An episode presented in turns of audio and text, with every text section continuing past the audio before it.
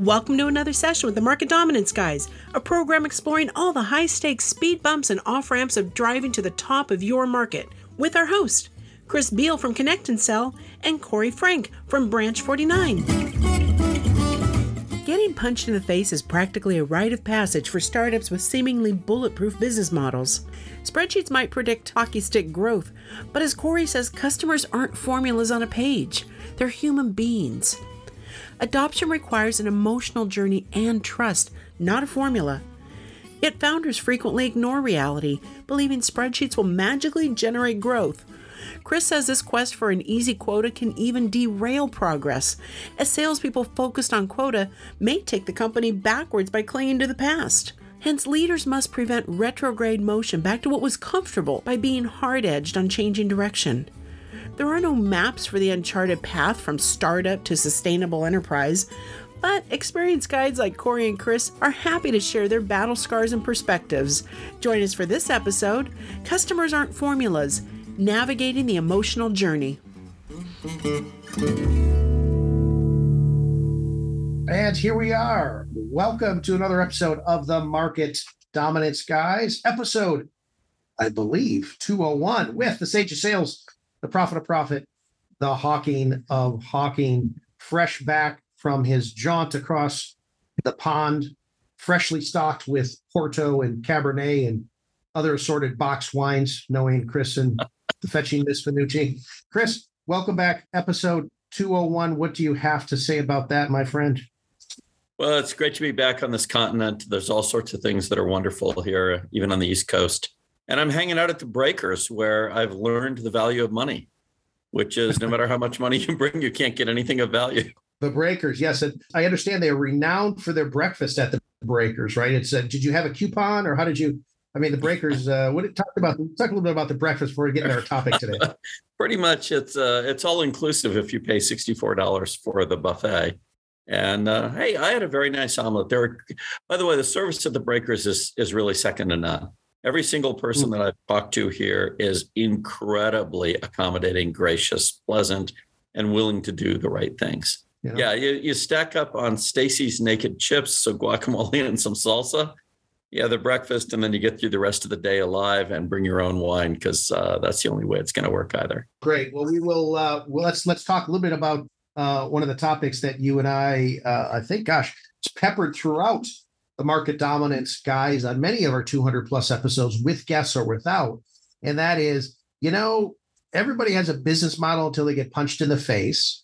But I want to talk to you about different business models. You've been talking with a lot of private equity firms, a lot of other investors. You know, a business model from what I was taught, and I think you probably taught me this, Chris, is above all, it should be uh, geared to make a profit. And certainly you want to study your competition. You want to get the right staff and get the right talent level in there. But your business model should be geared to make a profit. But um, let's start from uh, from the basics here um, on this uh, the traditional SaaS business models that are out there.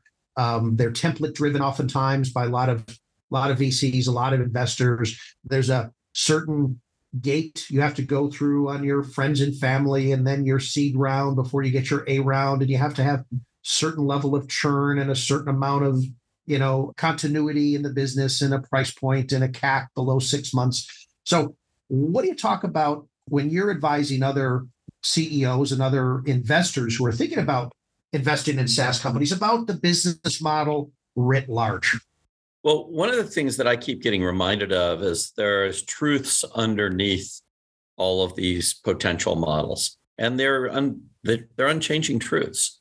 So one of them, for instance, if you're doing a SaaS business, is SaaS is likely to be technology, believe it or not, and as such, it is likely to be seen uh, or felt as abhorrent by regular people who might consider uh, the possibility of buying it. And the reason it's abhorrent is people don't like new stuff they don't understand. It makes them kind of sick to their stomach. And the fact that you mm. built it you love it doesn't make it any less abhorrent to them. It's they they're they're repulsed by it, I believe would be the correct term.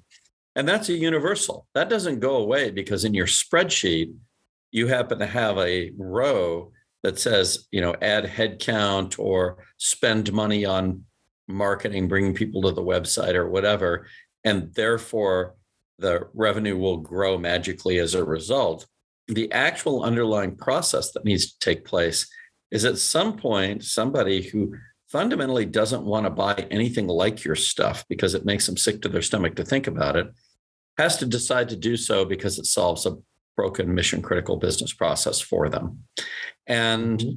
preferably at some point later, others buy for the same reason and also because, hey, Mary bought it and she's like me. And so every time that Mary buys something, she's kind of the lead dog. I'm willing to buy maybe, or at least think about it, right? So we've talked about that, how markets are essentially these sort of self organizing um, sets of businesses you could sell to where each sale you make successfully and service in a way that causes value to flow, which is another thing, reduces your cost and risk of the next sale. And when you get to the edge of that market, it no longer reduces the cost and risk. It's no longer interreferencing, right? So that deep truth about people, people hate new technology. It makes them sick to their stomach, is very important. And it's very rare that in a business model that's on a spreadsheet that somebody is populated full of, you know, month over month growth numbers or whatever, and all this, much of it is aspirational, by the way. If we don't hit the rule of 40, so our growth rate plus our EBITDA adds up to 40, well, we're doomed. Therefore, let's make sure it always adds up to 40 and then let's back into that by saying, well, we need the resources to do it. And then let's back into that by saying we need the venture capital to get those resources. What if there's an air gap under there or a or you know a super slippery little slope in there somewhere that says, yeah, but regular people aren't going to want to buy that at this point. Well, and so business models can fool us, popular ones especially when they have money behind us, them, into thinking the money will will deny the truth of how people actually buy and the truth of how people actually buy the emotional journey that they go on to go from huh to yeah i'll do that that emotional journey is based on stuff that has nothing to do with your business model and you can't yeah, force yeah. it to happen you you don't have the luxury now people always tell me oh yeah my i that crossing the chasm stuff bill you know I don't need that crap, right? We're already across the chasm. Unlike everybody else, we were born across the chasm because our stuff is so great, so compelling. We do PLG. Oh, what's PLG? Well, we give it away. And then that way we learn a lot about it. And then, okay, so if you ask a simple question, have any PLG companies with relatively compelling products that somebody looked at ever failed? Answer, oh, yeah, lots of them lots of them.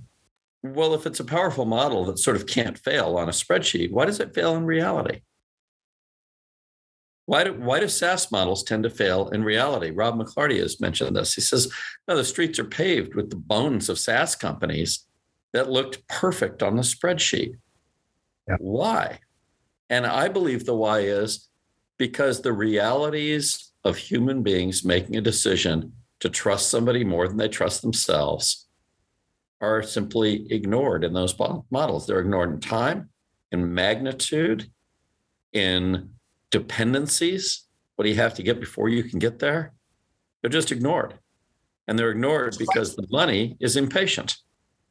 Well, that's what we're going to get to is that uh, uh, a little bit of, I guess, internally Gresham's law, if you would say, is that Chris scenario. If I had um, a SaaS company that you and I started, and we had $5 million in capital to use however we want, not with the benefit of the last 25 years of experience or so, but just as maybe a first or second run around. Or I had the benefit of funding it ourselves. Um, which one is more profitable uh, from the aspect of crossing the chasm uh, learning a little bit about um, how how your market runs and how it works versus potentially bastardizing it with with with uh, too much of a good thing. So where where would you stand on uh, on a scenario like that? Well, in the general case, money is poisonous. In the general case for businesses, so why is it poisonous? It's poisonous because it causes us to believe that what is in front of us is something other than what's actually in front of us.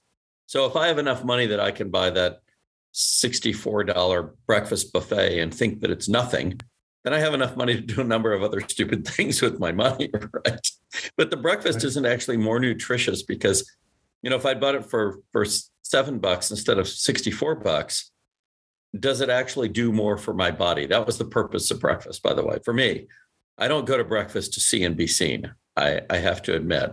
First of all, nobody wants to see me. And secondly, like, why would I want to be seen, right? I'd rather be privately having my breakfast somewhere. But they were serving it out in the open. So, why is money poisonous in business is really interesting. I was just on somebody's podcast today talking to them about this. If you have new technology, and all SaaS is technology, therefore, at some point it's new technology. this is kind of like just math, right? People sometimes beat up on me. Why do you say that's just math? Because it's just math. So it's just math that if you have something later, you must have something earlier. And at some point, you had the one that's earliest. And so it's new. Okay, so here's the problem with new technology. You actually don't even know what it should be. You just have your fervent imagination, your your uh, your fantasy, or whatever. But there are these folks out there that we call tech enthusiasts who love to play with and beat up new technology. It's how they make their way in the world because they work at companies where other people in the company would like to know, well, what's new and what's working. And that's what they do. They don't have a title that says new technology checker outer, but they exist and they're called tech enthusiasts. If you skip the step of selling to tech enthusiasts, then your technology will never actually have been beaten up enough at a very, very low cost because they'll pay you a little, not much, but they will beat it up. And you can't buy that. You can't buy it. Your QA team will do nothing to that product compared to what the tech enthusiasts will do. And they'll do it in all like, you know, good humor, right? They're actually trying to make it work, but they're going to tell you about every little thing that's wrong. And you can choose to fix those things or not. You should probably choose to fix them. So that little yeah. annealing process, that little uh, process of going from an idea embodied in code to code that actually implements at least part of the idea that needs to be done. And so if you have too much money floating around, you got that 5 million in the bank, you're likely to either skip that step or do something even worse, which is to go back to your funder and say, I have product market fit. Ah, yeah, yeah. Why? How do I know it? Well, look, the dogs are eating the dog food. well, those are not the dogs. They are not the dogs. The dogs are on the other side of the chasm. What's eating your dog food are these very enthusiastic, sort of, I don't know what they are, maybe rodents of some kind. And they love dog food, but they're still not dogs. And you can tell, by the way, because they won't pay you very much for it.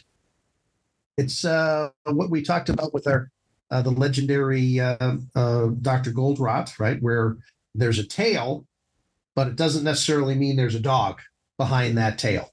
Exactly. And I think exactly. the example that we talked about was Botox, right? Where, hey, Botox seems like, hey, people want to look younger, they want to feel younger, they love uh, the the image it portrays, but unfortunately, people also hate needles.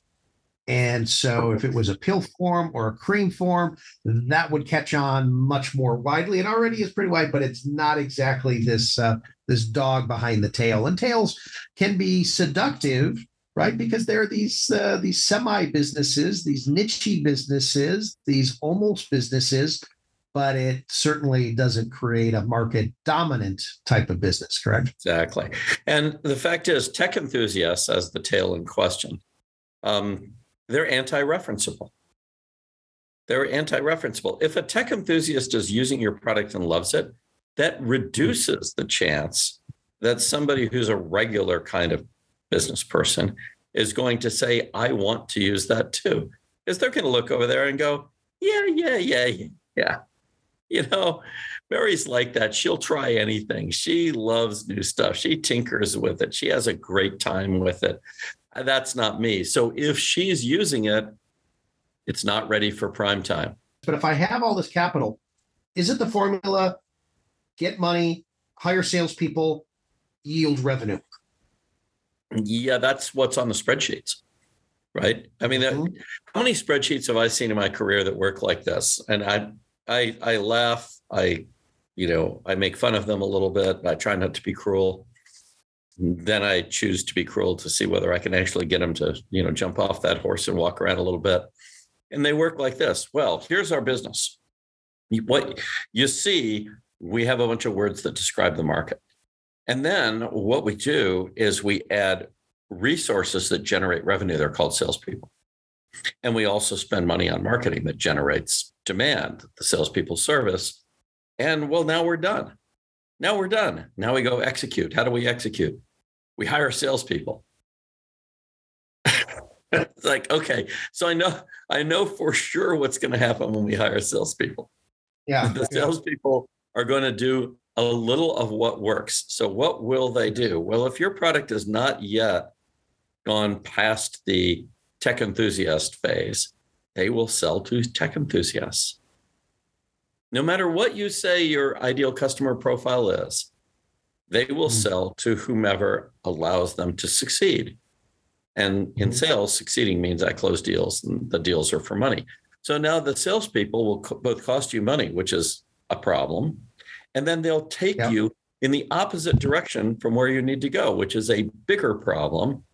And then you'll get addicted to it because you'll start looking at the sales results and going, wow, this is great, which is a bigger problem.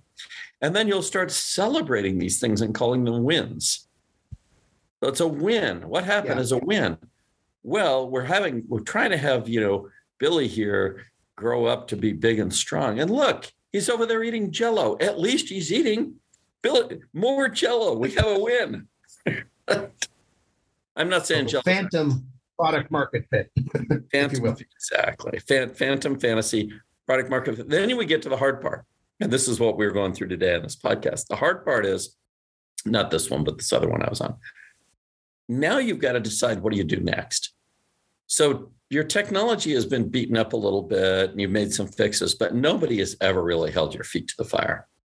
Nobody has ever said, this has got to work or, you know, somebody dies here, right? And that's the role of this kind of customer who's next, who's misnamed. I think we've talked about this before as the visionary. Everything Geoffrey Moore ever said was correct, except I think he chose the wrong name for the visionary because it's their vision of beating the living daylights out of two or three or four of their competitors or escaping a noose that they feel closing around their neck. So they they exist out there. And there's one of them who really wants your technology to go and get competitive advantage.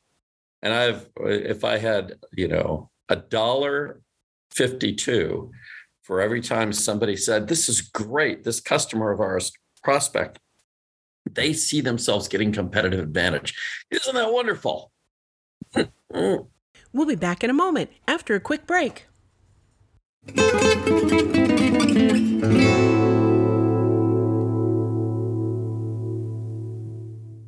Connect and sell Welcome to the end of dialing as you know it. Connect and Sell's patented technology loads your best sales folks up with 8 to 10 times more live qualified conversations every day. And when we say qualified, we're talking about really qualified, like knowing what kind of cheese they like on their impossible whopper kind of qualified. Learn more at connectandsell.com. And we're back with Corey and Chris. Yeah, if you're at that stage, go get one of them. Go get one of them, charge them a huge amount of money, make sure they're big enough. And, and and do something with them, but don't do two. Don't do two. Don't do yeah. two. This aspect aspect of um, this insidious decline, I guess, that happens in biz performance when I assume that my dogs, the type of dogs I want, are eating the type of dog food I'm producing, and all of a sudden uh, I don't get the I don't get any new dogs. These are the same dogs who are eating the same dog food.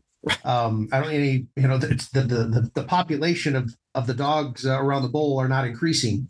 There's generally and and you've taught me this, Chris. This sometimes there's this lateral adjustment that happens where well it must be the sales manager then or it must be the systems I'm using, or it must be the comp plans.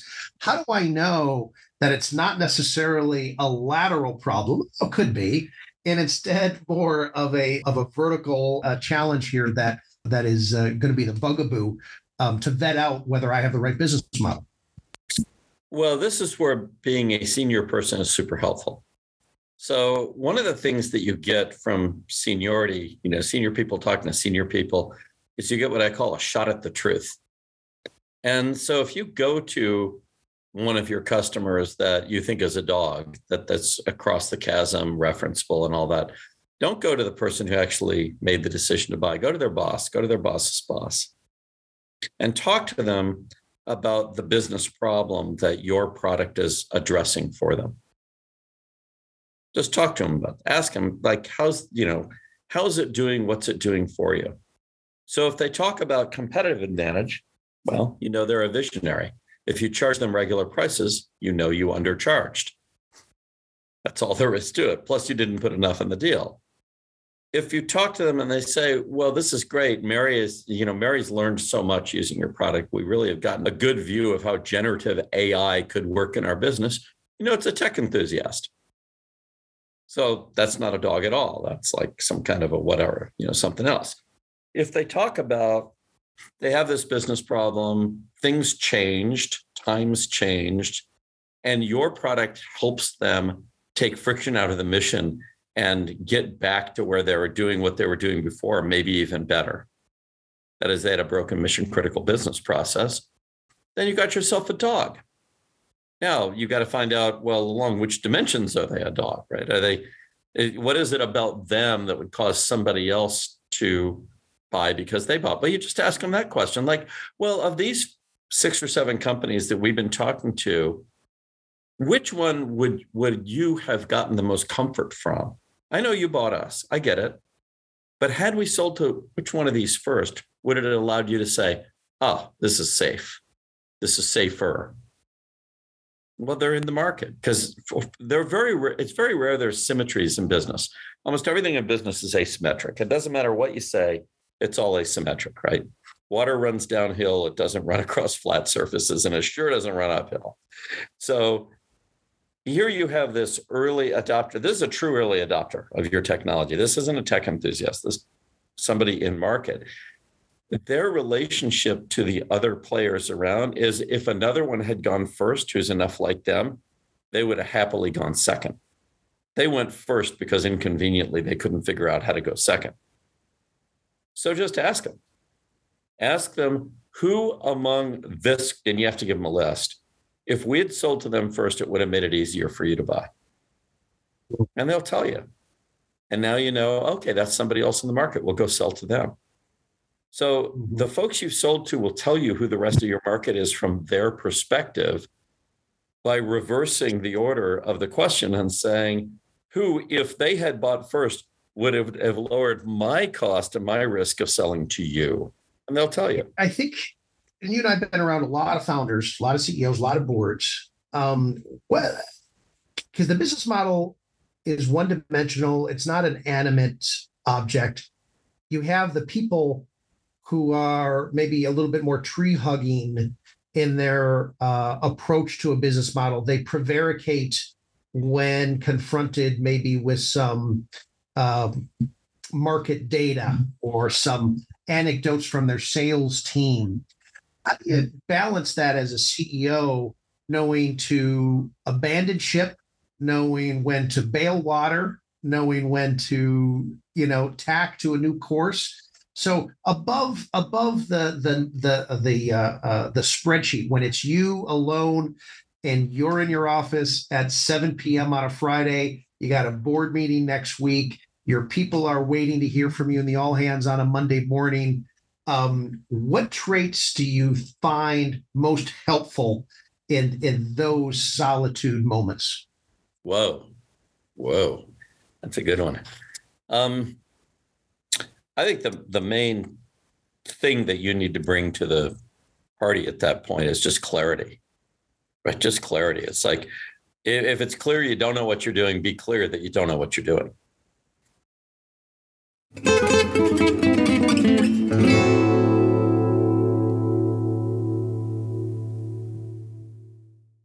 Selling a big idea to a skeptical customer, investor, or partner is one of the hardest jobs in business. So, when it's time to really go big, you need to use an uncommon methodology to gain attention, Frame your thoughts and employ a successful sequencing that is fresh enough to convince others that your ideas will truly change their world.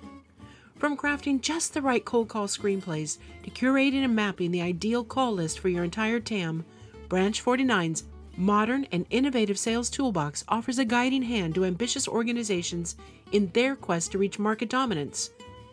Learn more at branch49.com. Never miss an episode. Go to any of your favorite podcast venues and search for Market Dominance Guys or go to marketdominanceguys.com and subscribe.